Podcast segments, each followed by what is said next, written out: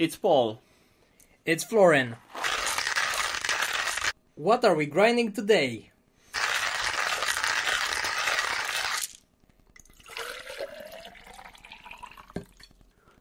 What do you think if today we're grinding how to find a co-founder since we are two of us in this podcast? Yeah, that sounds great.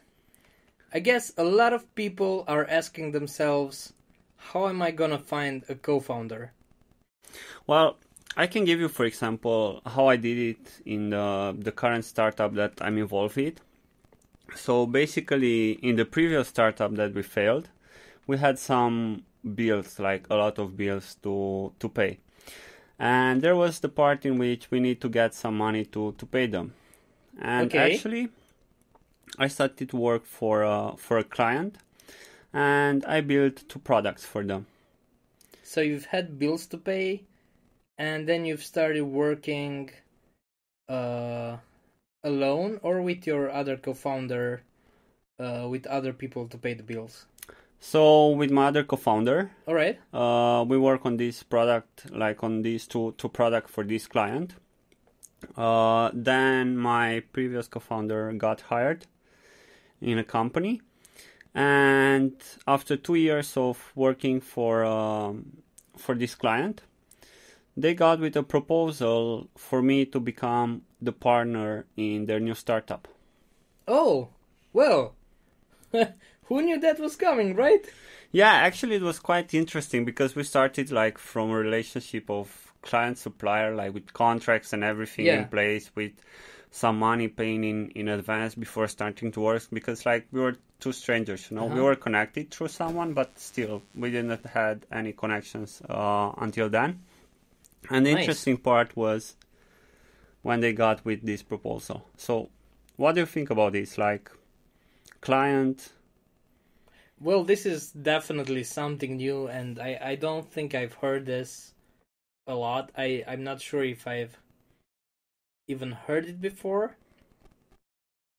I know other cases that might be similar, but I don't think that I've ever heard this case until now. But I guess it makes a lot of sense, right? Because they were good. They were good with sales, right? Because we discussed about this uh, in the previous episode and then they also had the knowledge and like the clients and they needed like the tech support which is the perfect moment to try and find a technical co-founder right and this is this is actually good Yeah, exactly. Like if you look a little bit, it's like a common scenario in which three people worked together for three years, and we saw that we can actually work really well, and each one is good on on his part.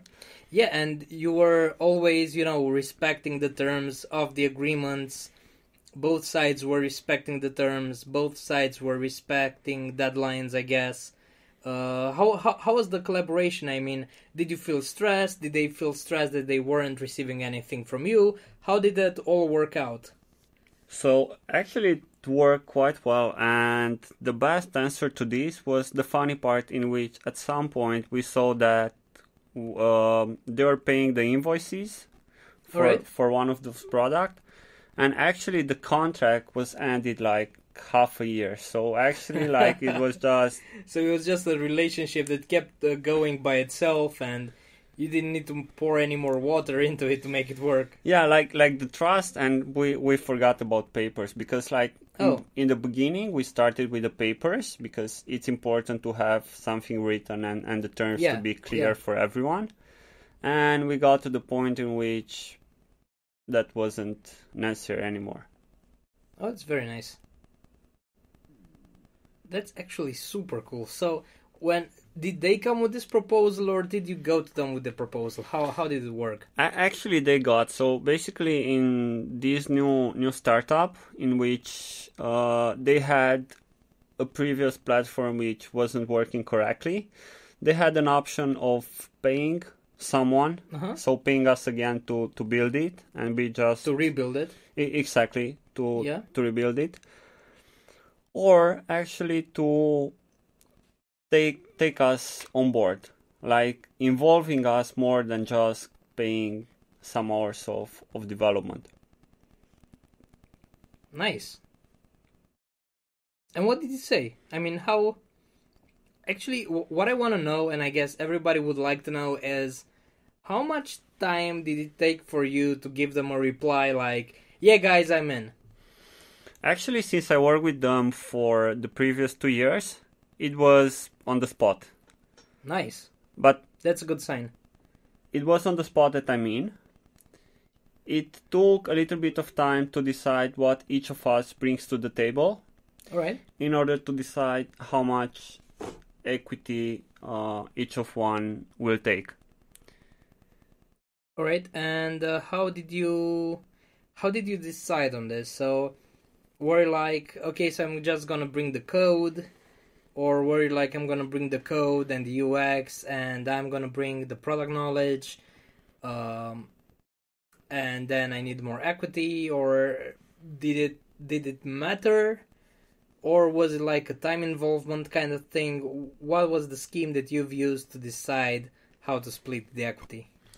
So I don't know if it was the best one, the one we choose, but we look at the experience of each one, at how much time and money each one uh, brought in in the new startup, and based on that, um, we decided on on that part. So uh, if I look now, I think it was like it, it, it was a good deal even if and this might sound strange i had and i i still have a, a minority part in it because Okay. You know like a lot of founders run when when they hear that they they will got minority in in a startup Yeah, yeah. But I guess in some cases it makes sense to run away. I mean, if I'm like the lead singer in the band and you're trying to give me like 10% or 20%, then I'm definitely not gonna take it. But if I'm kind of like a support role and this doesn't take a lot of my personal time, a lot of my brain, a lot of my energy, I don't have to put a lot of energy to make this work, then it really makes sense for me to get a lot less uh, out of the deal.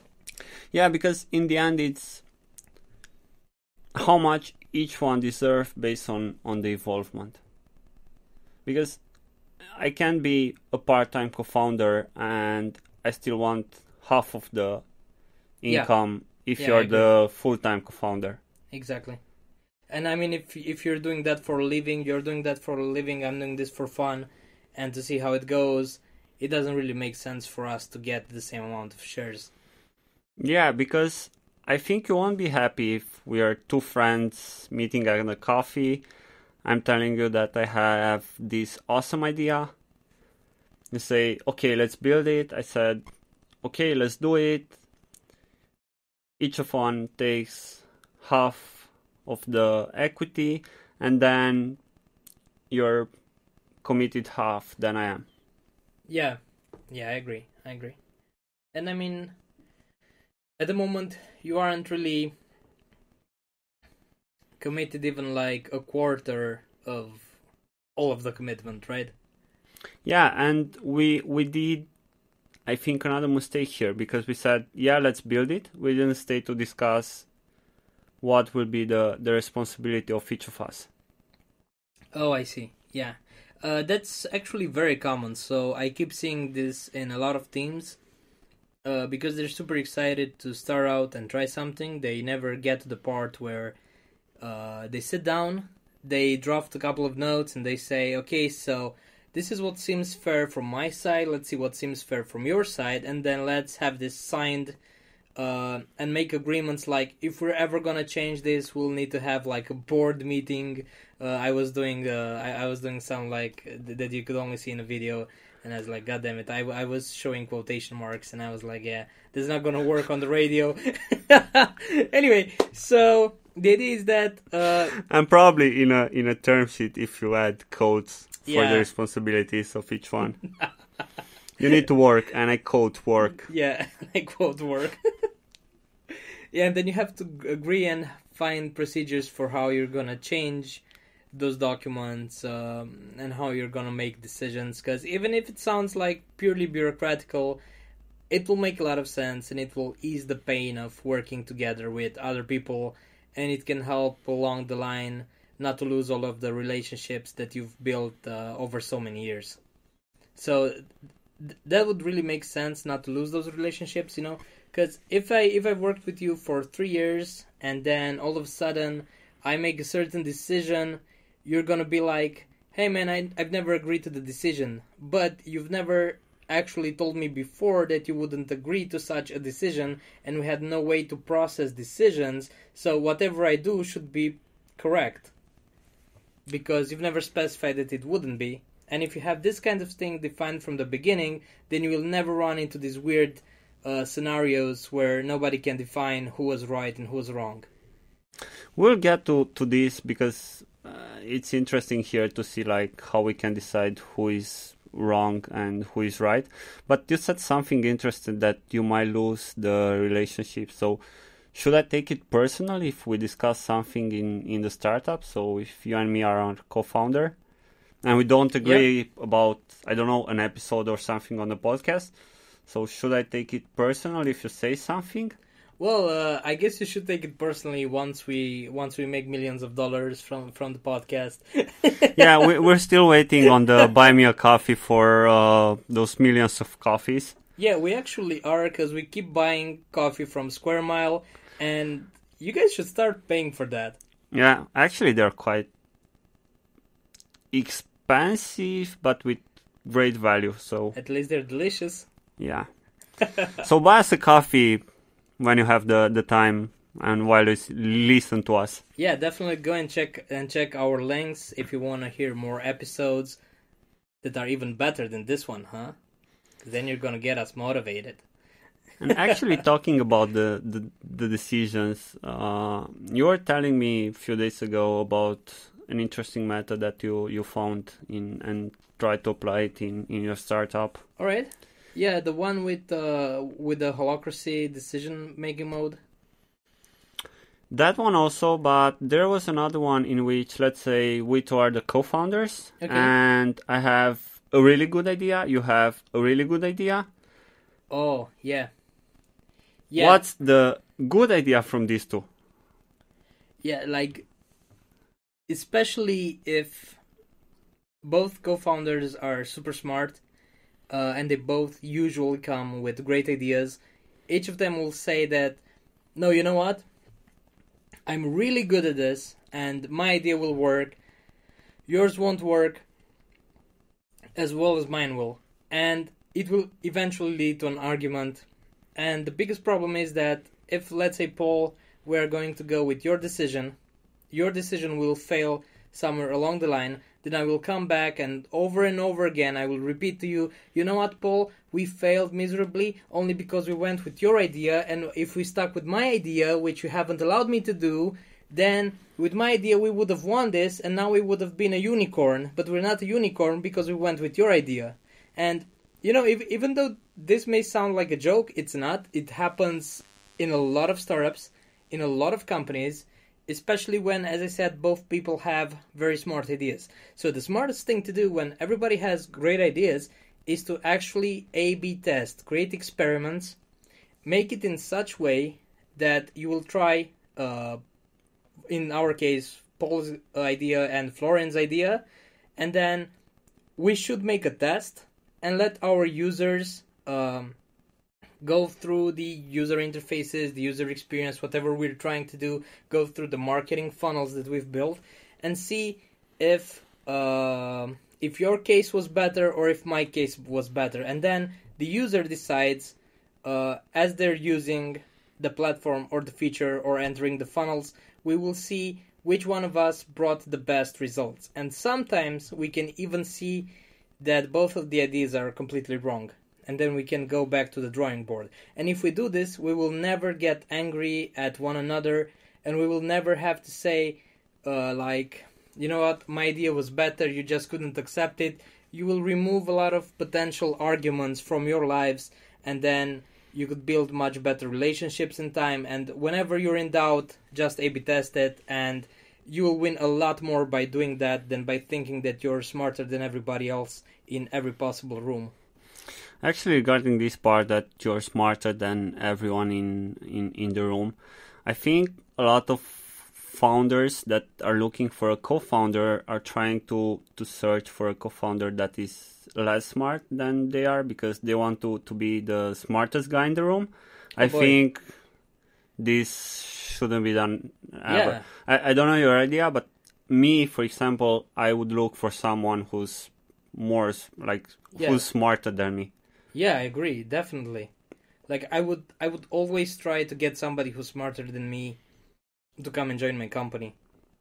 So the ideal case is where I would be like uh the stupidest and I would just have like leadership skills so that I could manage and help people overcome co- uh, challenges and just basically turn into some kind of coach for my team and to a cheerleader for my team and, and like a, a supporter for my team and an enabler for my team and then just like let the smart people do the smart things that they can do um, and drive the company forward because it's much better than me trying to look smart all the time uh, and actually never getting results. Because you know most of the times no matter how smart you are uh, your ideas will suck uh, your your ideas will, will be completely stupid and it's not something that you should be ashamed of. It's not something that you should run away from because you need to reach a certain level. You have to be smart enough to know that you're not smart enough. You really have to reach that point. and if you always believe that you're smarter than everybody else then just start a-b testing stuff and you will see that most of the times users will not agree with you the market will not agree with you and then actually focus on becoming smart. And even if you bring, bring smarter people on board you should also uh, make them a-b test their decisions because no matter how smart they are they could also have stupid ideas from time to time Yeah, regarding this, I think in in the beginning in the relationship with the with the co-founder, you need to pay like a lot of attention how you present these expectation, the things that you don't like, because in in the end, all the decisions, as you said, so needs to be uh, taken on on data, and actually, Yeah.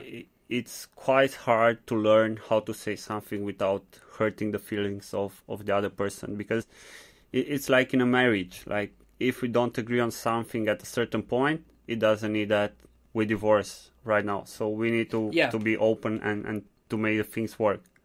Yeah and you really need to focus on making things work because they will not work from the beginning. It's like it's like a process of getting to know each other it's a process of uh, me saying you know what? I can totally take all of the things that i don't like about the way you work the way you do certain things and just accept that you're very smart and there was a reason why we got into this together and then just try and make it work from there.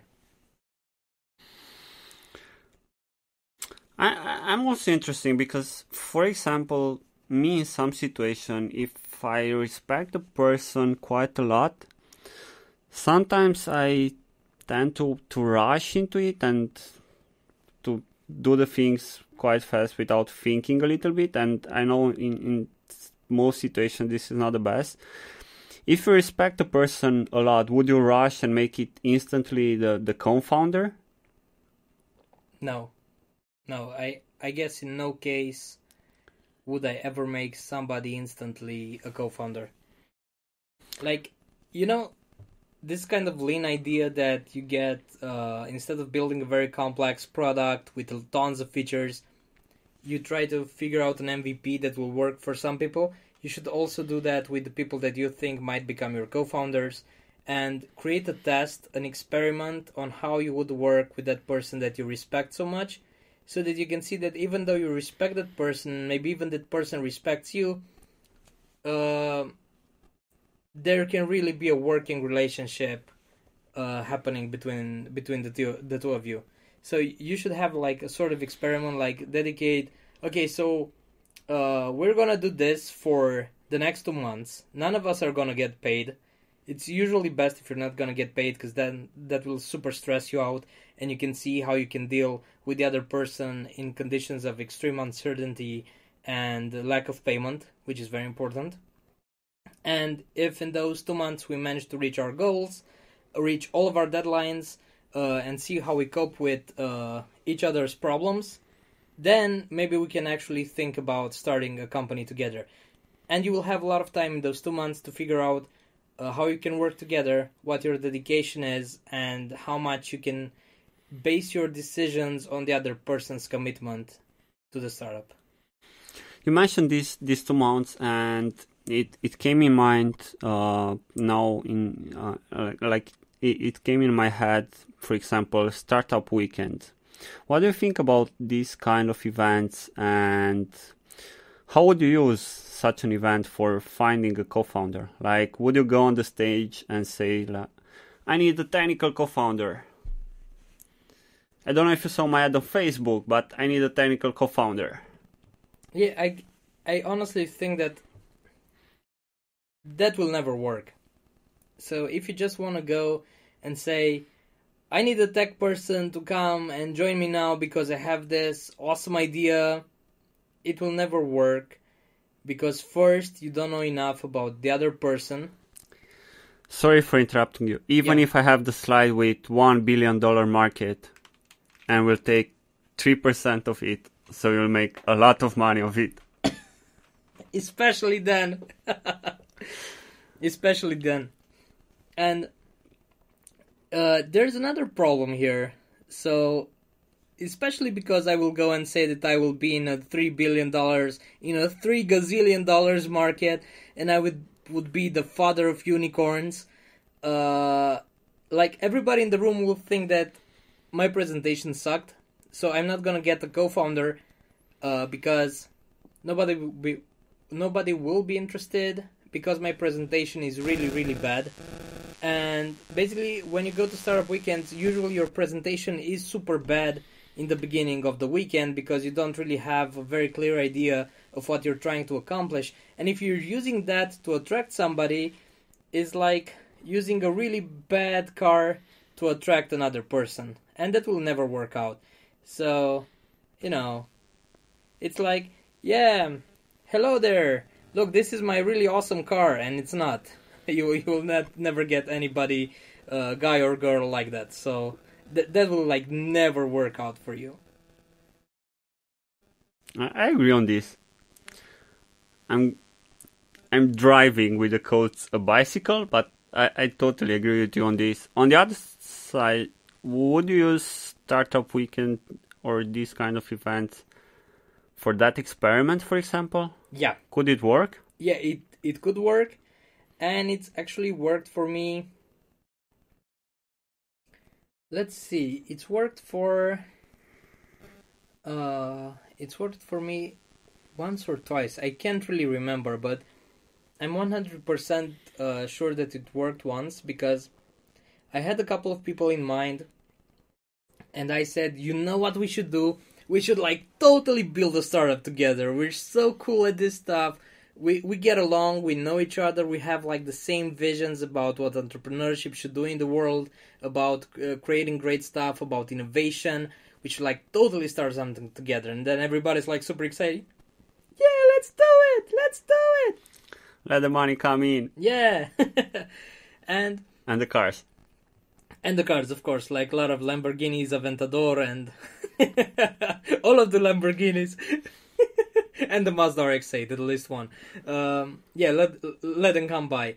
Um, and you go to startup weekend with these people, and you already know that you would want to work with them. So you get the idea, you start doing something at startup weekend there's going to be a lot of stress a lot of people coming and saying that hey this this idea is really bad don't do it uh, you should try this you should try that. And then you can see like your other uh, so-called co-founders how they react to uh, feedback from mentors how desperate they are to get something done or to get approvals. You can actually test like a lot of the emotions that they go through and a lot of the personality stuff um, related to them and then you can figure out if they they are a good match for the organization that you have in your mind. And then after startup weekend, what I've done was to actually get them to commit for, I guess in our case it was three months to commit to actually starting the project that we've started during startup weekend. And the best part was that we've actually managed to do a lot of great stuff uh, by working together. And after the third month, even though we've reached our objectives, we've realized that uh, it's not worth it for us to work together. And we've reached all of our objectives. Like our results were super impressive. We've managed to build the crazy stuff that we wanted to build just by using a WordPress with BuddyPress and creating a couple of gamification elements that we've done over another weekend, not during startup weekend, but during another weekend. Then we've got like uh, tens of writers, professional writers who are published authors, uh, trying to join our literary platform. Then we have like 2,000 people uh, who wanted to get into our literary circle that we were building online and we've had like all of this great stuff but after three months we realized we would never truly work well together because one of them didn't have the necessary commitment the other one was being pressured from the outside uh, to quit uh, trying to be an entrepreneur and um, the third person already had another startup so there was always the thing that are you going to work on this startup or are you going to work on that startup and we were three people and it really didn't work for us. We needed three months to figure it out, and with all the results, we knew that it's not for us. It's not. It's not worth trying uh, then and there. Do you think this would work if, for example, in the beginning you would have discussed about this and put the things on on the table, like I can be involved only this amount of No. time? No, because we didn't understand how ample, uh, how big the project would be. We wouldn't understand how cool it would be. We wouldn't understand how many authors felt the need for such a platform.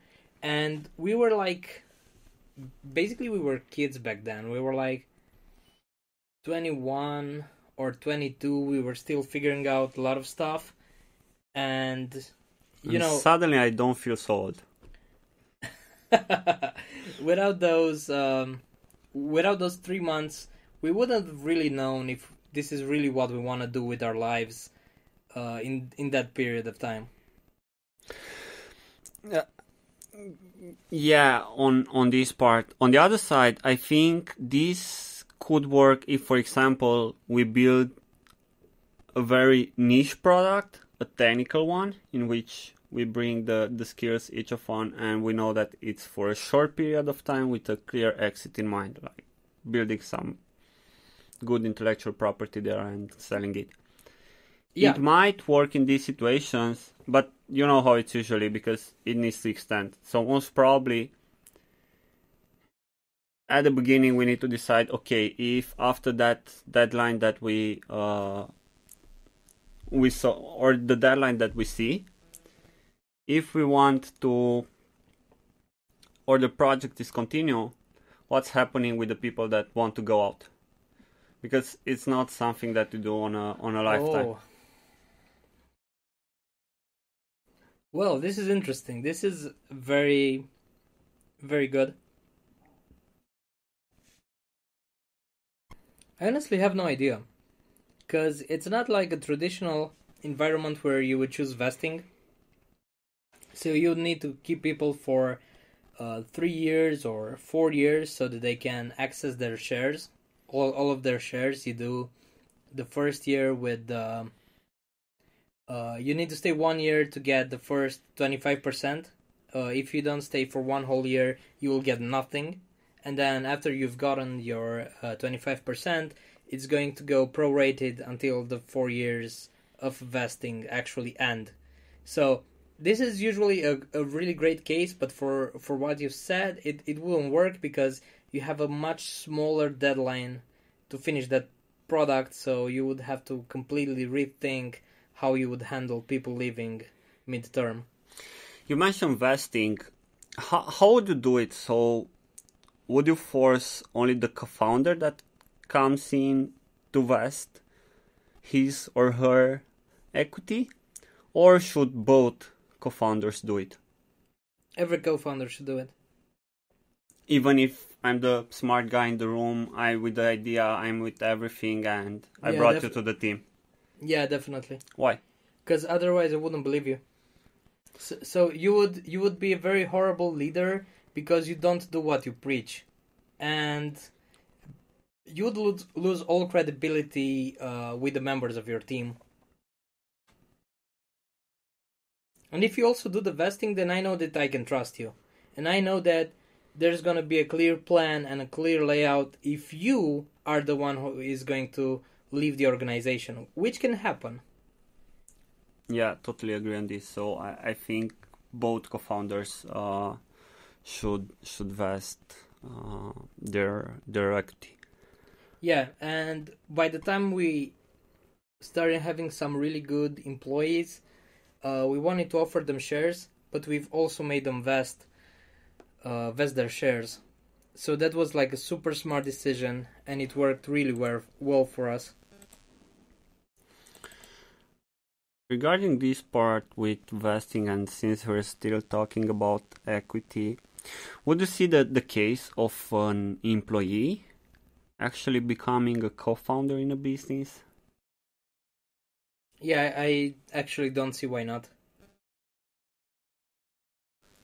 It depends on on how much that employee uh, wants to become a leader in the organization. It depends on a couple of capital conditions, like if you already have a very clear revenue share, you've been doing this for years. Uh, you also have investors. You plan on raising further investments. There will be a limit to how many shares you could give the new co-founder. So that's like the only drawback that I can see here. But otherwise, um, it would be a really good idea. It would be a really good idea, especially if the other person gets super involved. Then it's a very good thing to start thinking about the other person as a co-founder. Do you think it might feel odd at some some point because a few months ago you were giving orders to to that employee? It depends on type of organization you have. So, uh, if you have like a very relaxed organization, like Squirrly, like the Squirrly company has, then there's no no one actually giving orders or bossing other people around. Yeah, sometimes I do lose my cool and start doing stuff, but in our system, it doesn't really matter uh, who is the one who yells the hardest. It's mostly who is the one that convinces the others that their contribution is more important. So it's all like value based and not um, legacy based. I hope that if people will buy us enough coffee, you will share this way of working with, with us because I, I see it brings quite some results. Yeah, I'm I'm not sure it's the best way to work with people. It's like the kind of thing that I was inspired to do uh, due to Tony Hsieh from from Zappos and his whole delivering happiness movement. And I've seen that a lot of people have been loyal. They continue to be loyal to Squirrly as a company, and some of them even want to come back to us because it's like a really great environment to be in where you can grow and learn. Uh, even though at some point you will not feel compensated enough for your efforts because you know we're, we're not a unicorn. We're not there yet. Yeah we're, we're in the startup community so we should help ourselves since we're talking about this part with the community environment and, and everything like that and we're talking about finding a co-founder how do you see the investor in this part could the investor have a role in it? Yeah, I think that a very smart investor who really knows people and who cares about your well being as a co founder, because believe it or not, there are those types of investors in the market. And I guess that you should really take their advice when they say, um, especially if you have a good relationship with that investor and you know that they're not um, doing stuff for stuff's sake and they're they really care about what they're doing. They're they're passionate about helping people. And if they say like you know what? I have a really good co-founder for you paul. It's it's this person. Uh, she's very good at business development. She's very good at marketing or uh, i don't know. She she has like a lot of great stuff that you can bring to the table you you you guys should totally meet and you should start a company together and you you're gonna be like it's the perfect deal for you because the other person was already interviewed, already verified, the credentials were checked by somebody that you already trust. So basically, they cut out a lot of work that you would have to do, and then you just have to work with the other person for a while uh, and get to know the other person to decide if it will make sense to enter like a partnership. Uh, to, to enter a partnership. Yeah, since, since I'm thinking more about this, it totally makes sense because an investor can see how much a person working in a startup, even if it failed, Yeah. and it might see the skills that someone's need and somebody else have it on on this part.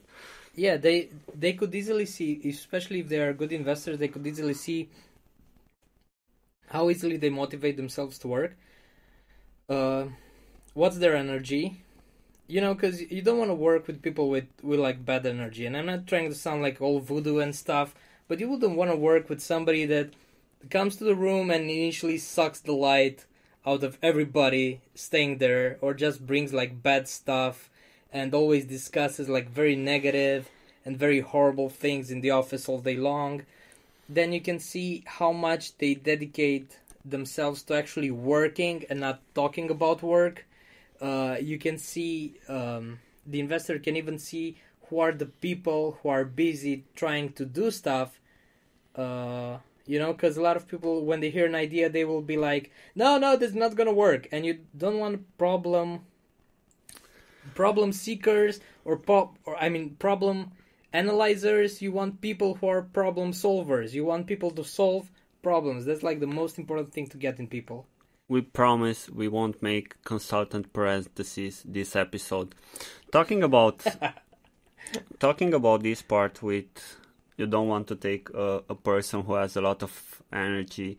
So w- would you take a co-founder who's like 24 hours out of 24 hours writing you, sending you emails, sending you messages? There is this problem. There is these things to be done, like in the morning, in the afternoon, in the midday, in the night.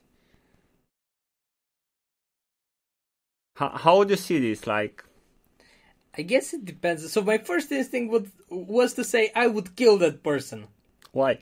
I would because I would shoot that he or person she down. is I would very buy a involved, shotgun. like working every day on the Sundays, working non-stop. Yeah, but it depends on like the ground rules that you establish. So, if you have somebody that you're very comf- comfortable talking all day long, then you should totally go for it. Hey, you can message me whenever you want. I don't care. Uh, this is my life now. I'm super available, and this is all gonna work out amazingly well.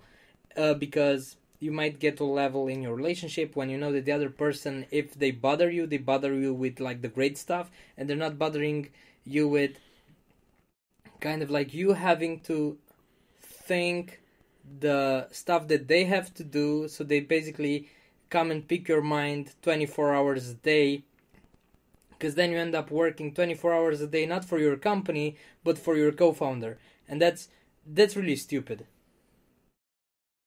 you know so, so do you get the picture of this? Because if if i come and bother you like you know what paul? I was thinking about this. What do you think about this?